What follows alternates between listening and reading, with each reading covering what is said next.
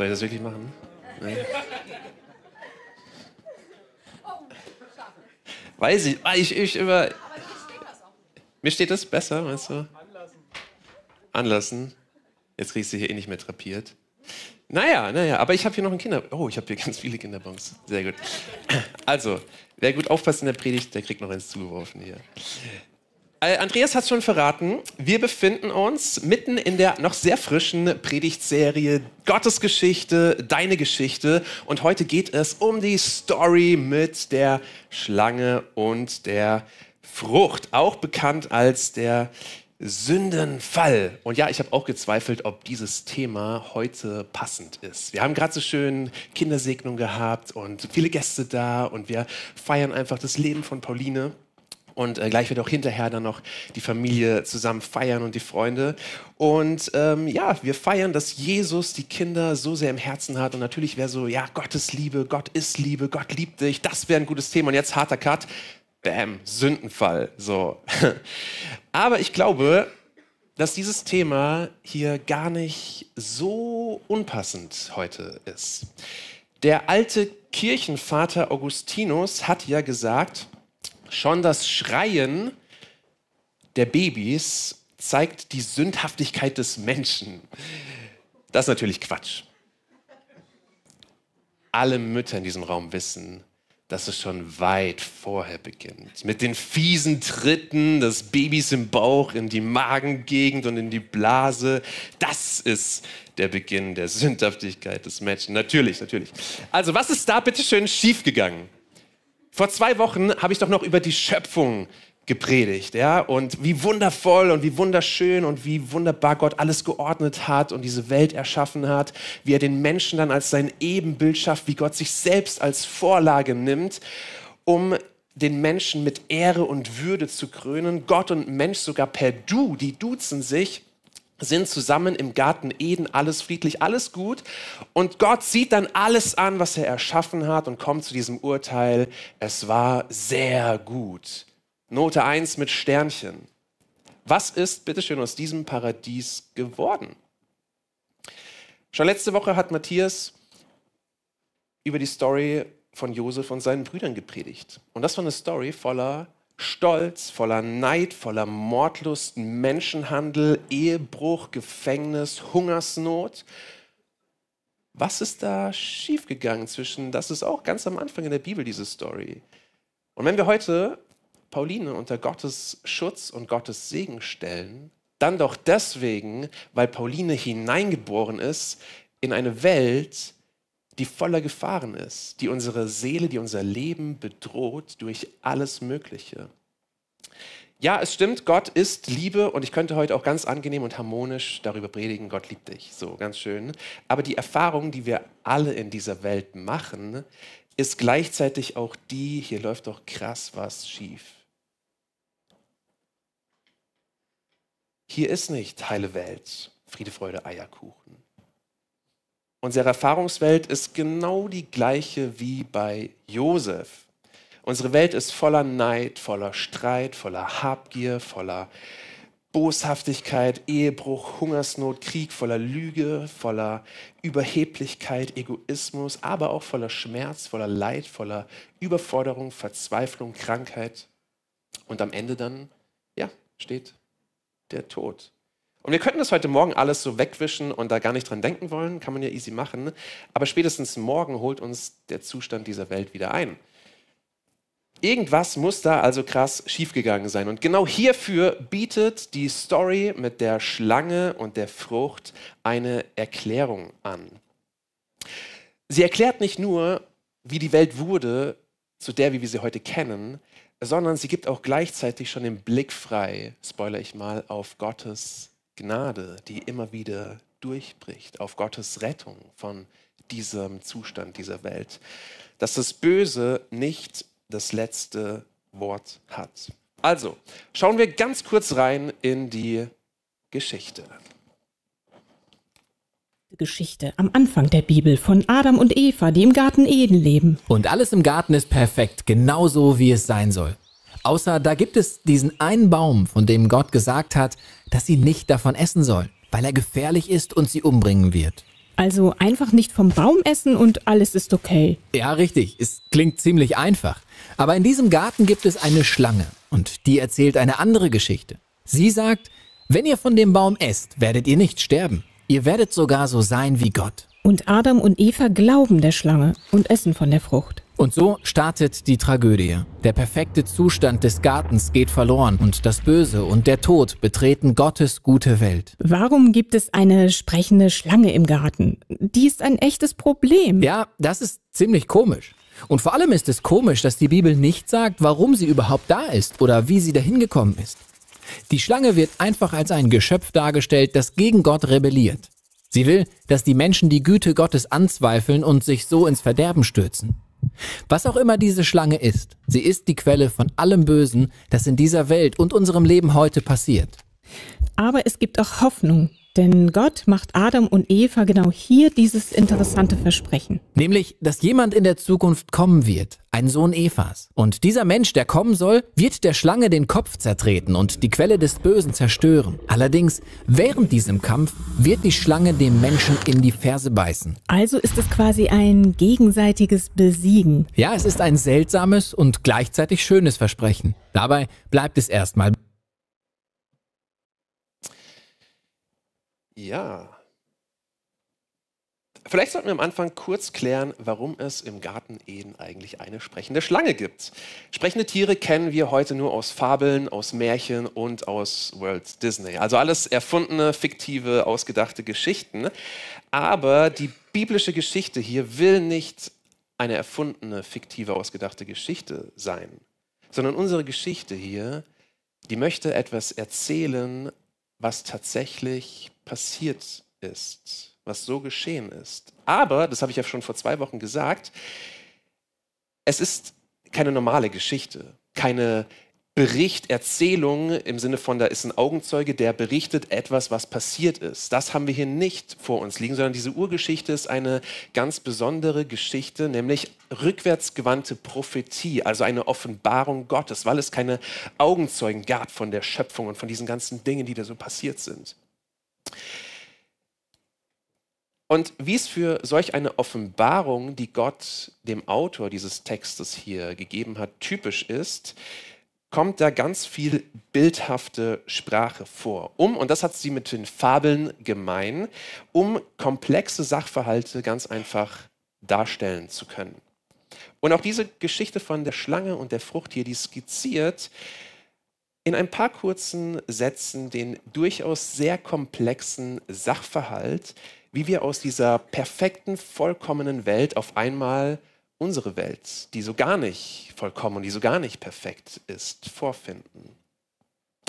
In dieser kurzen Geschichte finden sich durchaus befriedigende Antworten auf große Fragen der Menschheit, auf Fragen nach Erkenntnis, auf Fragen nach Tod, nach Geschlechtlichkeit und Geburt, auf Fragen nach Schmerz, Arbeit, Hunger und auch die Sorge und das Sein zum Tode. Das alles findet sich in einer kurzen Geschichte. Und das alles so auf den Punkt zu bringen, da braucht diese Geschichte tatsächlich viel symbolhafte, bildhafte Sprache. Da gibt es dann diesen Garten Eden, dann gibt es da Adam, den ersten Menschen, aber Adam heißt ja auf Hebräisch einfach Mensch oder auch Menschheit. Eva heißt Hebräisch die Lebenspendende. Dann gibt es diesen Baum der Erkenntnis in diesem Garten, dann den Baum des Lebens und Gott, der dann mit dem Menschen irgendwie in diesem Garten mit wohnt und herumläuft und sowas. Und dann eben auch diese Schlange, die zu Eva spricht.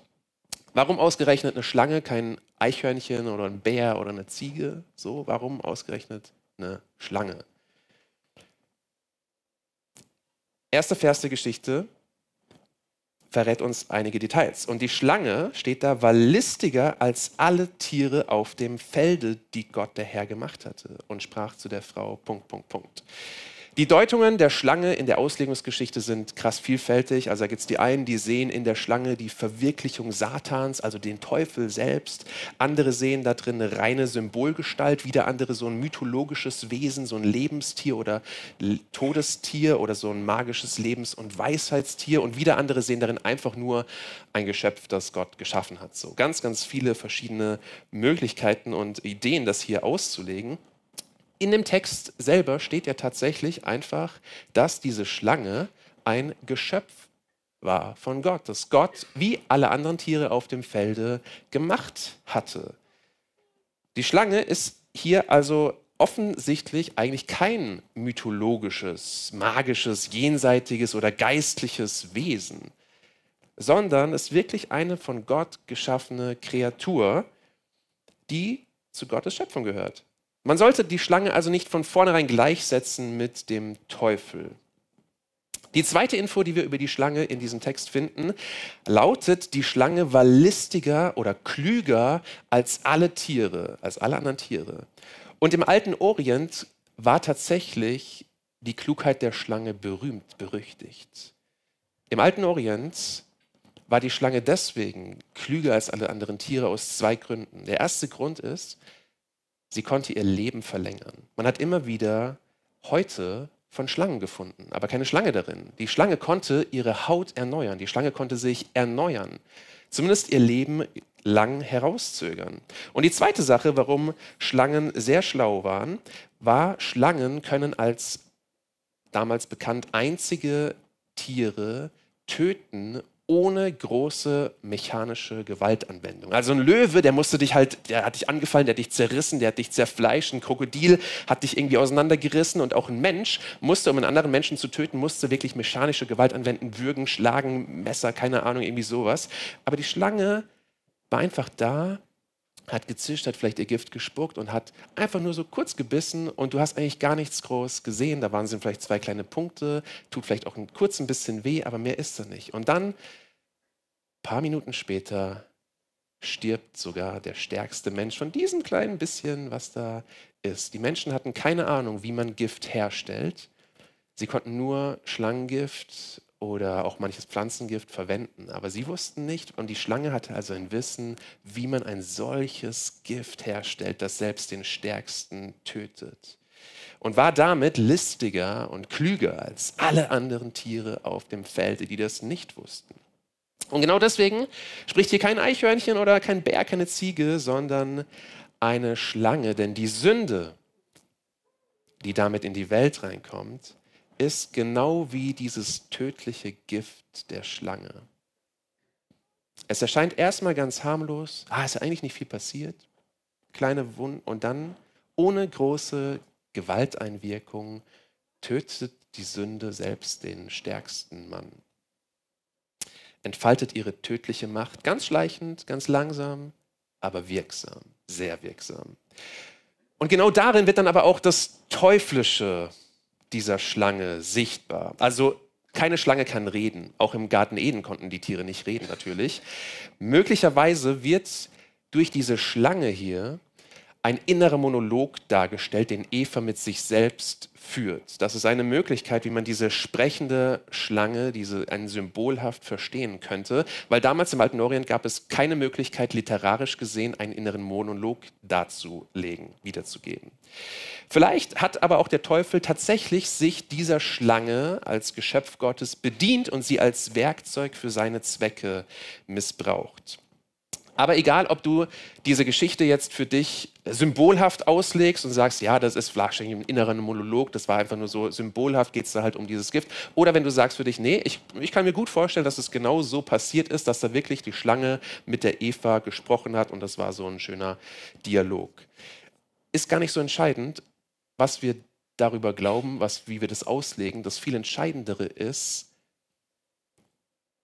dass die Schlange hier als zwielichtige Gestalt erscheint, die sowohl Gottes Geschöpf ist, als auch irgendwie auf irgendeine Art und Weise Satans Werkzeug. Und diese Zweideutigkeit dieser Schlange wird in dem Text ganz bewusst nicht aufgelöst. Und wir können sie auch nicht auflösen. Und damit, das ist das Entscheidende, bleibt der Ursprung des Bösen, der Ursprung also auch von Schuld und Sünde, als unerklärliches Geheimnis bestehen.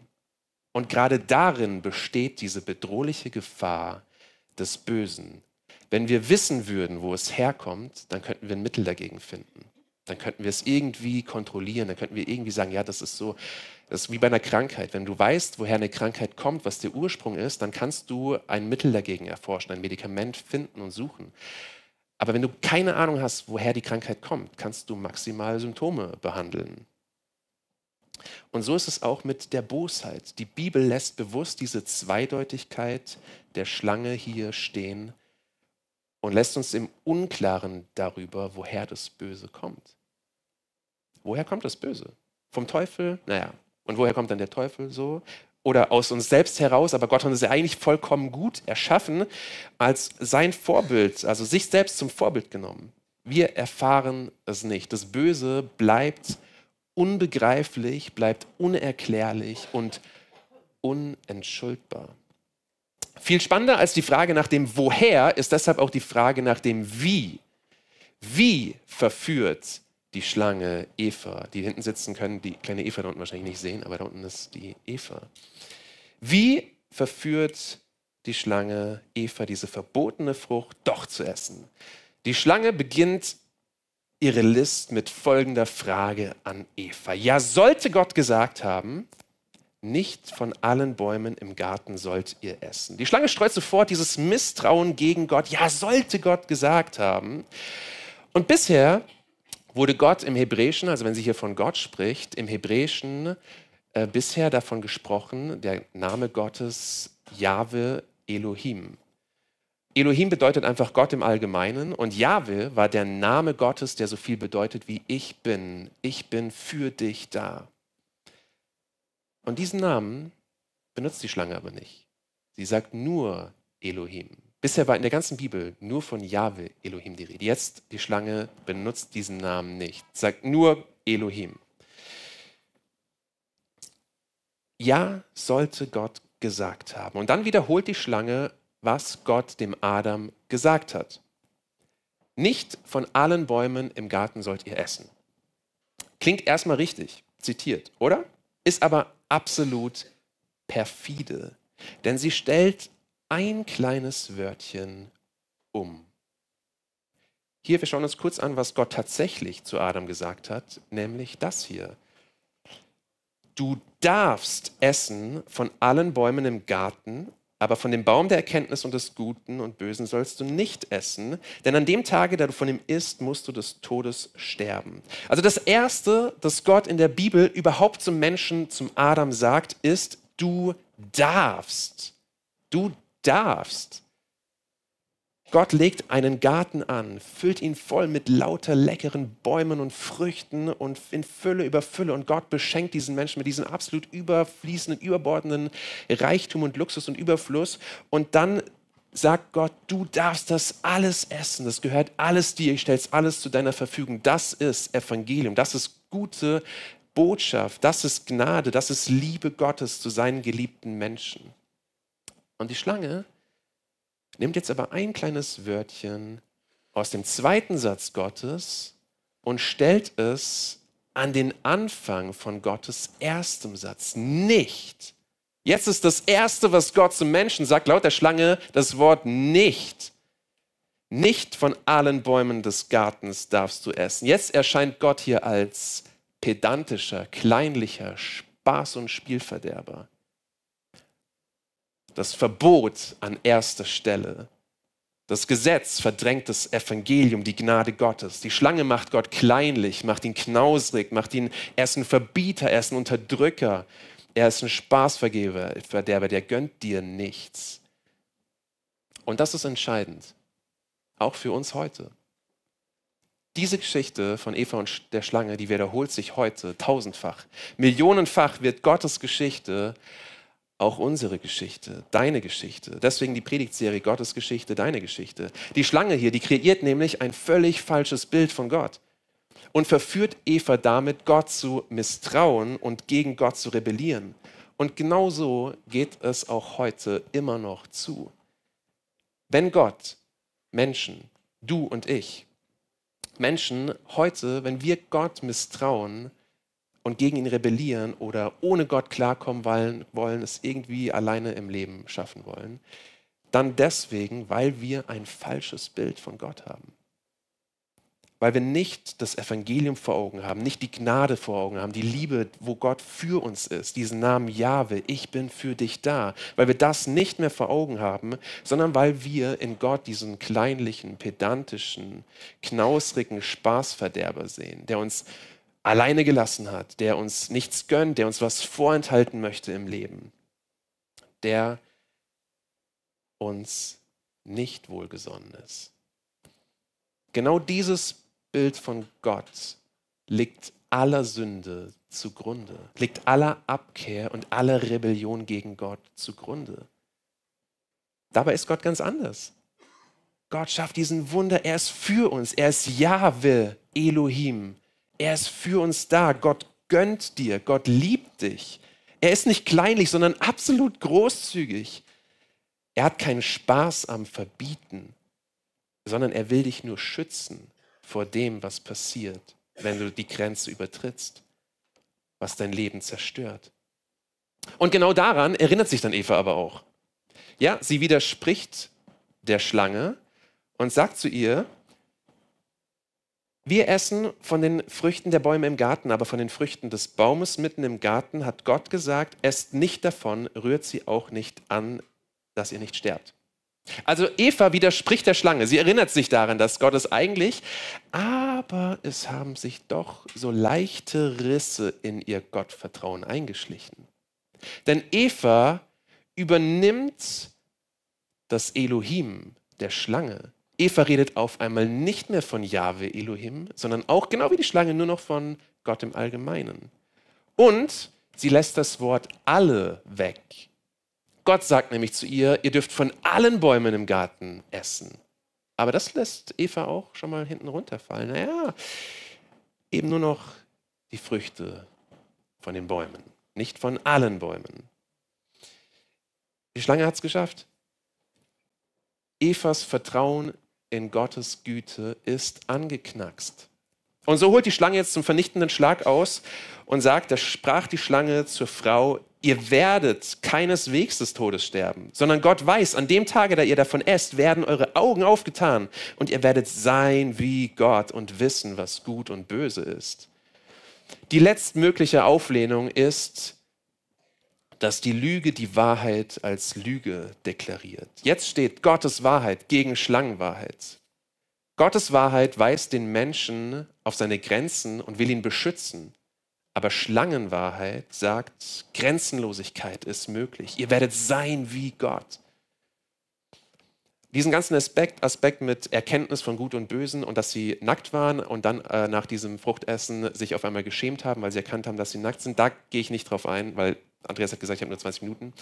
Das lassen wir jetzt außen vor. Wir bleiben bei diesem Versprechen, dass die Schlange Eva macht, ihr werdet sein wie Gott. Und das ist tatsächlich der, könnte man sagen, der Urwille der Sünde.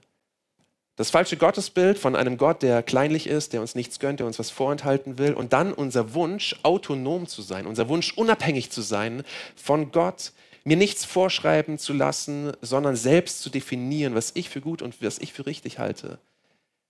Zu sein wie Gott. Das ist der Kern der Sünde. Das ist der Kern jeder Sünde, die wir tun. Ich weiß es besser, ich kriege es auch allein hin, ich brauche keinen Gott, ich bin selbst Gott. Und ihr wisst, wie es weitergeht. Die Frau sah, dass von dem Baum gut zu essen wäre, dass seine Lust für die Augen wäre und verlockend, weil er klug machte. Und sie nahm von seiner Frucht und aß und gab ihrem Mann, der bei ihr war, auch davon und er aß. Also die eigentliche Tat der Sünde, die wird hier ganz knapp beschrieben. Um die geht es gar nicht so sehr. Das ist einfach so ganz, ganz nüchtern, ganz unaufgeregt, einfach, sie nahm die Frucht und aß, fertig. Das Entscheidendere ist das Motiv. Das Entscheidende ist ihre Gedanken, ihre Begierde, die sie dahin geführt hat, das zu tun. Diese Auflehnung und Rebellion gegen Gott. Der Rest der Geschichte ist auch richtig interessant, aber heute nur ganz kurz zusammengefasst. Die Menschen werden nicht wie Gott. Überraschung, die Schlange hat gelogen. Gott stellt die Menschen zur Rede und er bestraft die Schlange, Eva und auch Adam für ihre Rebellion, wie Gott sein zu wollen. Und diese Strafe, die Gott ausspricht, was man auch sagen könnte, sind einfach Folgen ihres sich Erkennens, Gut und Böse Erkennens und äh, Schämen, diese Folgen, die da sind, erinnern mich doch sehr stark an diese Welt, wie wir sie heute genau erkennen. Die Menschen werden aus dem Garten Eden rausgeschmissen, aus dieser engen Verbindung und Gemeinschaft mit Gott, mit Gott engst zusammen zu sein, mit ihm per Du zu sein. Sie verlieren das. Schmerzen kommen in die Welt. Das Zweite. Die Beziehung zwischen Mann und Frau wird schwierig, kennen wir auch heute. Arbeit wird anstrengend, ja, kennen wir auch heute. Und am Ende steht da der Tod. Kommt uns alles sehr bekannt vor, oder? Und auch die weitere Geschichte zeigt, dass die Sünde und das Böse immer weiter sich ausbreitet und immer mehr. Die, die ganze Menschheit ist infiziert. Kein tötet seinen Bruder Abel. Ja. Lamechs Rachegedicht, ganz am Anfang der Bibel, das völlig übertriebene Rachegelüste glorifiziert. Dann Polygamie hält Einzug, Frauen werden unterdrückt, werden wie Besitz behandelt. Und so kommt Gott dann schlussendlich zu seinem Urteil über die gesamte Menschheit und sagt, das Dichten und Trachten des menschlichen Herzens ist böse von Jugend auf. Und ich glaube nicht, dass von Jugend auf mein Babygeschrei. Aber ich weiß nicht genau, wo es anfängt, aber schon kleine Kinder können sehr, sehr fies sein, sehr, sehr böse sein. Und wenn ich mein eigenes Herz anschaue, dann muss ich sagen, ja, Gott hat recht. Ja, das Dichten und Trachten meines Herzens ist böse von Jugend auf. Und das meiste Leid auf dieser Welt ist hausgemacht von uns Menschen. Durch unsere Boshaftigkeit kommt Krieg, kommt Neid, kommt Habgier, kommt Lüge, kommt Streit, Unterdrückung, Ausbeutung, Betrug, Ausschweifung, Egoismus und so weiter und so fort. Das ist die Welt, in der wir leben, wie wir sie kennen. Und wie viele Menschen auf dieser Welt haben tatsächlich dieses Bild von Gott, dass er kleinlich wäre, dass er ihnen nichts gönnt, dass Gott ein Spaßverderber ist, ein Spielverderber ist, der ihnen irgendwelche Dinge vorenthalten möchte und der in ihrem laufenden Band Vorhaltungen macht. Wie viele Menschen glauben heute, dass sie Gott nicht brauchen, dass sie es auch alleine hinkriegen und sogar besser leben ohne Gott? Wie viele wollen gern selbst definieren, was richtig und was falsch ist, was gut und böse ist? Wie viele wollen gerne sein wie Gott im politisch großen Machtspiel, aber auch im ganz kleinen. Dieser uralte Text von der Schlange und der Frucht zeichnet in ganz wenigen Strichen ein sehr akkurates Bild von der Welt, wie wir sie heute kennen. Und diese Aussichten sind düster. Ich glaube nicht, dass die Menschheit von alleine nochmal die Kurve kriegt und da irgendwie rauskommt. Aber Gott Gott gibt die Menschheit nicht auf. Er lässt die Menschen nicht hängen, was wir durchaus verdient hätten, aber Gottes Gnade bricht in der ganzen Urgeschichte immer wieder durch. Adam und Eva schämen sich und sie sind nackt und so weiter und sie versuchen sich irgendwie bedürftig da, äh, ähm, mit, mit, mit, äh, mit Feigenblättern irgendwie zu bedecken. Und dann kommt aber Gott und sagt nicht, raus aus meinem Paradies, sondern er sagt, ich mache euch erstmal richtig fesche Kleidung. Gnade Gottes bricht da durch. Gott bekleidet Adam und Eva. Als Kain den Abel erschlägt, Brudermord, hat Kain absolut berechtigt Angst vor einer Blutfede, dass er auch von seinen ermordet wird. Und Gott sagt aber nicht, ja, hast du verdient, du hast deinen Bruder umgebracht, sondern Gott sagt, ich beschütze dich und macht ein besonderes Zeichen auf Kain, dass ihn niemand anrühren darf. Gottes Gnade bricht da durch. Gott schickt zwar die Sintflut, auch eine bekannte Geschichte, aber er rettet Noahs Familie und alle Tiere in der Arche. Und Gott schließt dann mit Noah und den Tieren einen Bund und setzt diesen Regenbogen als Zeichen in den Himmel, dass er trotz der Bosheit der Menschen diese Menschheit nicht ausrotten wird. Aber wohl der krasseste Hoffnungsschimmer ist 1. Mose 3, Vers 15. Und ich will Feindschaft setzen zwischen dir, also der Schlange, er spricht die Schlange dort an, und der Frau. Und zwischen deinen Nachkommen und ihren Nachkommen. Er wird dir den Kopf zertreten und du wirst ihn in die Ferse stechen. In den Stammbäumen des patriarchalen Orients haben nur Männer eine Rolle gespielt. Aber hier, also so, ne, äh, der Vater ist der Sohn von dem und dem und so weiter. Aber hier ist ganz bewusst der Nachkomme der Frau beschrieben. Vielleicht weil der Nachkomme, der der Schlange den Kopf zertreten wird, keinen biologischen Vater hat. Jesus von Nazareth, geboren von der Jungfrau Maria. Schon ganz am Anfang der Bibel, Jahrtausende bevor Jesus überhaupt geboren wird, bringt Gott diesen Satz und weist Gott schon auf den hin, der kommen wird, Jesus, der das Böse und die Sünde auslöschen wird, der der Schlange, wie auch immer du sie siehst, symbolhaft oder echt, den Kopf zertreten wird. Aber in diesem Kampf beißt die Schlange ihm in die Ferse und das tödliche Gift trifft auch ihn und er stirbt. Ja, Jesus stirbt am Kreuz für unsere Sünde und rettet uns damit vor dem Tod, wäscht uns damit rein von unserer Sünde, von unserer Schuld. Wir sterben ja, wir sterben immer noch, aber der Tod hat nicht das letzte Wort. Gott lässt uns nicht hängen. Gott möchte auch dich nicht hängen lassen. Das letzte Wort hat die Auferstehung. Das letzte Wort hat die Liebe. Amen. Jesus, ich danke dir, dass du uns absolut nicht hängen lässt.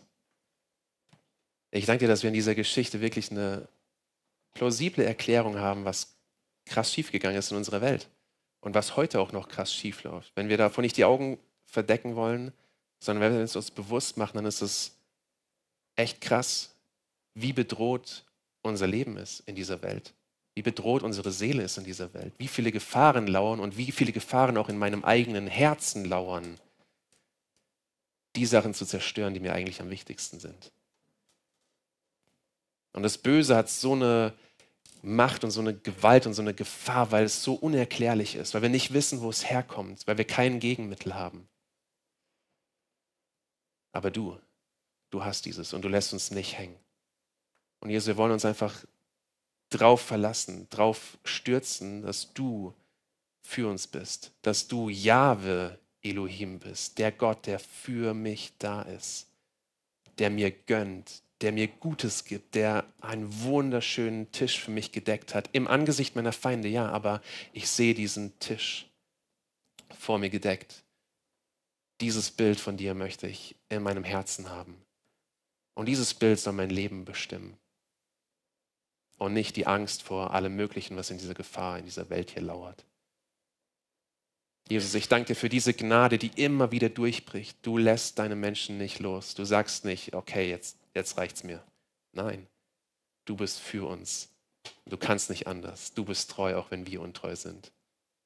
Danke dafür, Jesus. Danke. Amen.